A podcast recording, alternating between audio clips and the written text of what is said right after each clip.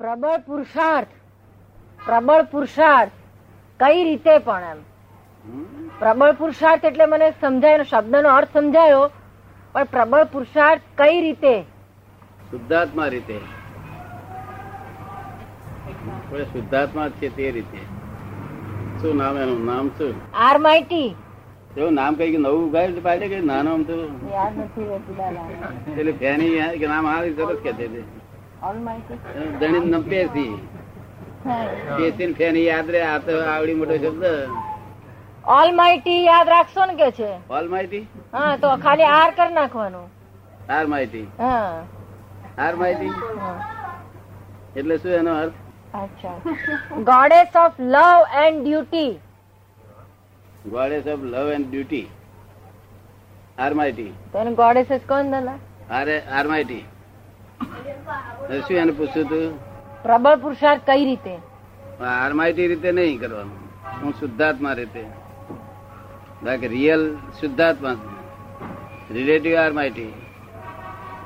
relative all this relative are temporary adjustment and real is permanent permanent નો પુરુષાર્થ કરના સમજ પડે ને? એ પ્રબળ પુરુષાર્થ કહેવાય. બીજાનામાં રિયલ વ્યૂ પોઈન્ટ જોવું રિલેટિવ વ્યૂ પોઈન્ટ જોવું જોવું જોઈએ એ પુરુષાર્થ કહેવાય. અને છોડવાની વસ્તુ બધી સૌ ચાલે. કર્મો ભોગ્યા ભોગવ્યા વગર છૂટે જ નહીં. એ સાચું છે? ના રે, તે કર્મ અમુક જ એ તો નિકાચિત કર્મ એટલા જ ભોગવવા પડે. બાકી કઈ ભોગવવાનું કેટલાક વિચારથી જતા રહે છે. જ્ઞાની પુરુષના જ્ઞાનથી જતા રહે છે. જ્ઞાની પુરુષથી જ્ઞાનથી ભસ્મીભૂત થઈ જાય. કેટલાય કરવું. નિકાચિત ભોગવવા જ પડે. નિકાચિત એટલે ભોગવવા પડે. કર્મ હોય પાપ પાપનો ઉદય હોય તો એને એમ પુણ્યના ઉદયમાં ફેરવી શકાય પાપનો ઉદય હોય તો એ વખતે પુણ્યના ઉદયમાં ફેરવી શકાય. આત્માની શક્તિ ખરી. ઉદય પાપોદય હોય એ વખતે આત્માની એવી શક્તિ ખરી કે પુણ્યમાં ફેરવી શકે? એવા સંજોગ હોય એ પાપ ના ઉદયમાં પુણ્ય ઉદય આવવાનું હોય તો સંજોગો ભેગા થાય તો એવું બનવાનું હોય તો બને. પછી પોતે એવું કરી શકે નહીં. પોતે એવું કરી શકે કે નહીં? હા જ્ઞાની હોય તો વેદે નહીં. પાપના ઉદય વેદે નહીં જ્ઞાની હોય તો. જ્ઞાની તો વેદે છૂટકો થાય. જ્ઞાની ને ઉદય પાપ નો આવે તો વેદે રહીએ. છૂટા એ પોતાના હોમ ડિપાર્ટમેન્ટમાં રહે ફોરેનમાં રહે નહીં આવે નહીં. એ ફોરેનમાં આવે નહીં આખું જગત ફોરેન ને પોતાનું માનીને હોમ ડિપાર્ટમેન્ટ માનીને ફરે છે. જ્ઞાની વેદે નહીં અજ્ઞાની વેદે પુણ્ય કરવાથી પાપ કર્મો હટી શકે ખરા? પુણ્ય કરવાથી પાપ કર્મો હટી શકે ખરા? હે? પુણ્ય કરે તો પાપ કર્મો હટી શકે ખરા? કરવાથી કોઈ હટે કરે નહીં. કોઈ હટે કરે નહીં. ને નવા પુણ્ય બંધાય. થાય એ આ જે માન્યતા છે કે આ પાપની સંવર થાય છે એ સંવર થતું નથી.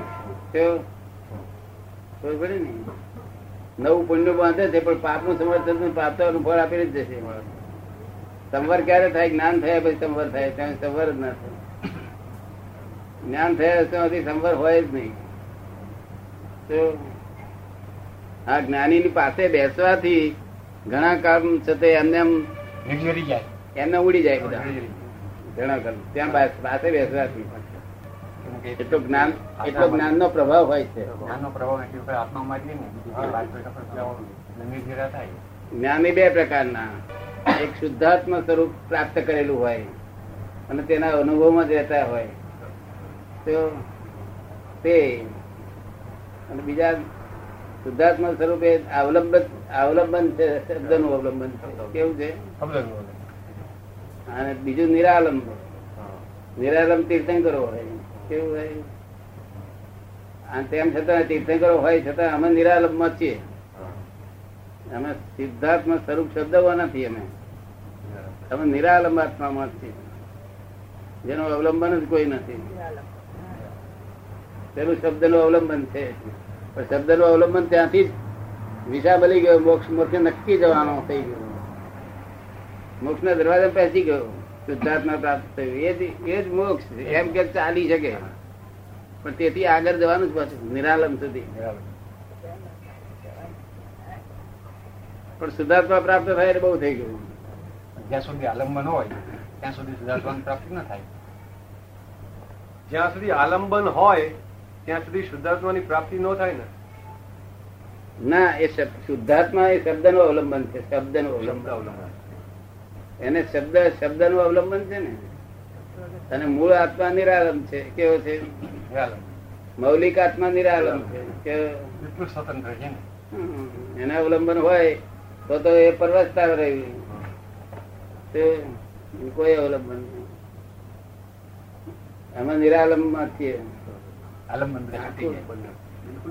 આખું જગત અમને- આખું જગત અમને નિર્દોષ લાગે આખું જગત અમને નિર્દોષ લાગે કોઈ દોષિત લાગતું નથી અને આખું જગત છે કરેક્ટ જ્યાં જ્યાં જે જગ્યાએ જે લોકો ઊભા છે ત્યાં કરેક્ટ જ છે શું છે જ્યાં જે જગ્યા ઉપર કરેક્ટ છે હા કાનો કશું જ્યાં ઊભા ત્યાં એ કરેક્ટ છે એની દ્રષ્ટિ બરાબર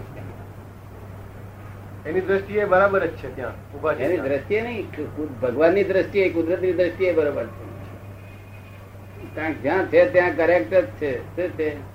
જ્યાં છે ત્યાં કરેક્ટ છે. હા મતે એમાં વિવાદમાં પડશો.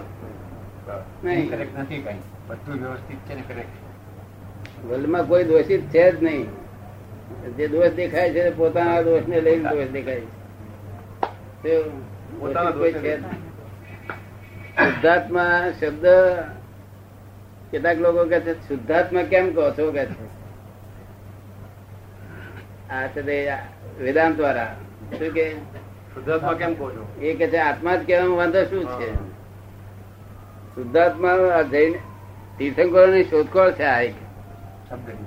તીર્થંકરો ની શોધખોળ છે શુદ્ધ આત્મા એ કે છે તને શુદ્ધાત્મા પ્રાપ્ત થયા પછી તમારું સ્વરૂપ શુદ્ધાત્મા થી ભાન થયા પછી રતિલાલથી કઈ ખરાબ થઈ ગયું હોય? ગમે તેવું ખરાબ થઈ ગયું હોય. તોય પણ તમારે શંકા નહીં કરવી કે હું મારું બગડી ગયું શુદ્ધાત્મા. એટલા માટે શુદ્ધ મૂકેલો છે. તમે શુદ્ધ જ છો, કોઈ પણ રતિલાલ ને કોઈ પણ ક્રિયામાં પણ તમે શુદ્ધ જ છો એમ કહેવા માંગે છે. કે તમારું શુદ્ધ સ્વરૂપ નો નહીં બદલ ફેરફાર નહીં થવું જોઈએ. એમાં શંકા નહીં પડવી જોઈએ. એટલા માટે આ શુદ્ધાત્મા સ્વરૂપ બોલ્યા છે. બહુ સુંદર આ આ સમજે તો બહુ ઊંચી વસ્તુ છે. ગમે તેવા ખરાબ ગ્રામ થઈ ગયું હોય તો પણ તમે શુદ્ધાત્મા જ છો. એ તમારે શુદ્ધાત્મા ન બદલાવું જોઈએ. તમને શંકાય ના પડવી જોઈએ. અનુભવ એક ફરક ભાન થયા પછી શુદ્ધાત્મા છું એની મેરે આયા કરે નિરંતર આખો દિવસ. એની મેરેજ આવે સહજ સ્વરૂપે. સ્મરણ સ્મરણ જેવું નહીં. સ્મરણ તો વિસ્મરણ થાય. શું થાય? એમ જ. હમણાં વિસ્મરણ થઈ જાય. હા આપણે પરમ ગુરુ નિર્ગંધ સર્વજ્ઞ દેવ કહ્યું હોય સહજાત્મ સ્વરૂપ કહ્યું હોય સમરણ આપ્યું હોય તો વિસમરણ થાય પછી. તે પાછું દુકાન નથી ઓફિસ ઘેર આવી તારે યાદ આવે વળી પાછું. અને આ તો નિરંતર નિરંતર રહે. નિરંતર રહે છે ને? ભાવ રહે છે આપણને રહે છે એ ભાન જ રહ્યા કરે. અનુભવ લક્ષ ને પ્રતિ કઈ કાર્યમાં પડે કોઈ કાર્યમાં તારે લક્ષ જતું રહે. ઝઘડામાં પડે તારે. કોઈ જે ઝઘડો પડી જાય, તેકડે લક્ષ જતું રહે. અને કામમાં હોય તે લક્ષમાં રહે. એ કામ કરતો હોય, તેકડે હું શુદ્ધાત્મા છું લક્ષ રહ્યા અને કોઈ સાથે ઝઘડો થઈ ગયો એટલે લક્ષ જતું રહે. તાર પ્રતીતિ હોય. ઝઘડો પૂરો થયો કે હું શુદ્ધાત્મા શું આવી જાય, એટલે પ્રતીતિ હતી માટે આવી ગયો. નિરંતર પ્રતીતિ. કે એક ક્ષણ અટક્યા સિવાય પ્રતીતિ રહે. નિરંતર પ્રતિ રહે.